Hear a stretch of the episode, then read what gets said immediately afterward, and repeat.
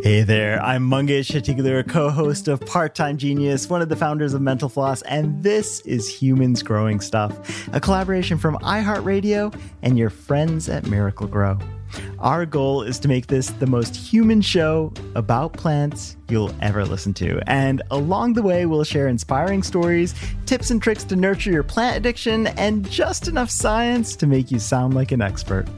We are on summer break right now, but because Molly and I cannot stop our plant addictions, we are bringing you some mini episodes to brighten up your feed and grow your plant curiosity. Throughout the summer, we'll be dropping incredible stories from growers, advice from experts, and we'll even have some fun conversations around fascinating plant facts. So, for this bonus episode, we are sharing some of the most interesting and unusual places people have grown vegetable gardens, proving no matter where you are, you've got enough room for a garden. From tiny houses to difficult soil, we love hearing about the clever ways people have grown plants in seemingly ungrowable spaces. Just personally, I feel like it gives me even more motivation and no excuse for not keeping my plants alive in completely ordinary circumstances. So today we are sharing four unexpected places you can grow plants. Yeah! Number one, potholes. So, we all know no one likes a pothole, but in Toronto, residents in the Summerhill area had been complaining about a giant pothole to city officials for like months. And when the complaints fell on deaf ears, they decided to take these matters into their own hands by launching a highly unusual protest all these fed up locals planted protest tomatoes inside the road hazard to make a community garden of sorts. And as the tomatoes grew and found their way onto social media, as things do, all these embarrassed city officials quickly addressed the issue and fixed up the pothole. Now, as for the tomato plants, they also got a happy ending because they were transferred to a local community garden where they're living out their lives above ground. Two. Make use of an abandoned train tunnel. So, in New South Wales, Australia, Dr. Noel Arnold has found a unique place to grow exotic mushrooms, and he uses an abandoned railway tunnel.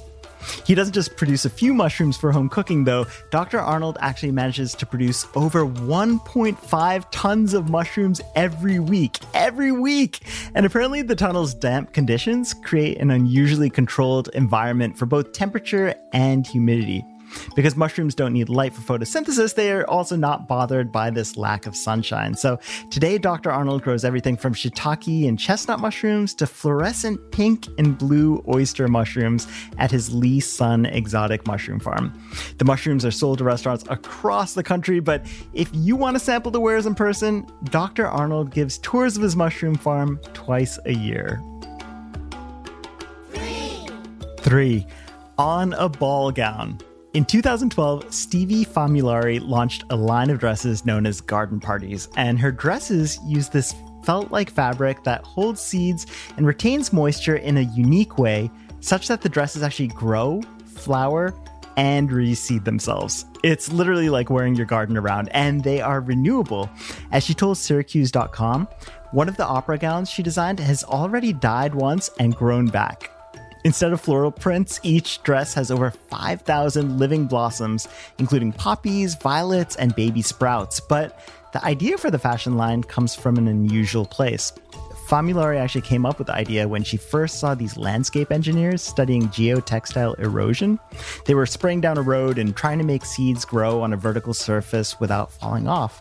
So, after years of experimenting with that technology, she came up with this fabric that creates its own ecosystem. Of course, the dresses aren't just appealing to hobbyist gardeners, they've made waves in the fashion world too. And as one stylist noted, Famulari's opera gown is beautiful, but it's her stylish lawn coat that could actually work as a replacement for fur in years to come. Plus, it supposedly smells like spring. Four, under the sea. The ocean is home to a lot of vegetation like seaweed and kelp, but do you ever think about basil growing there? Nemo's garden off the coast of Noli in northwestern Italy is using underwater pods to grow vegetables and herbs in the ocean.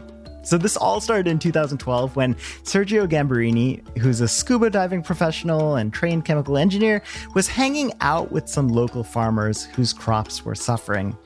It was all disastrous because of the cold weather, and so on a lark, he wondered if he could grow plants underwater where they wouldn't be subject to the same weather conditions or even things like pests. So, after building this little plastic biosphere and watching basil plants sprout underwater in less than 48 hours, Gamberini knew he was onto something. Today, he has six greenhouses underwater where he maintains a farm of over 700 plants, including strawberries, lettuce, tomatoes, zucchini, peas, mint, thyme, and even aloe vera. And for me, I just love the idea that, when I go blueberry picking with my kids, it'll be underwater from now on.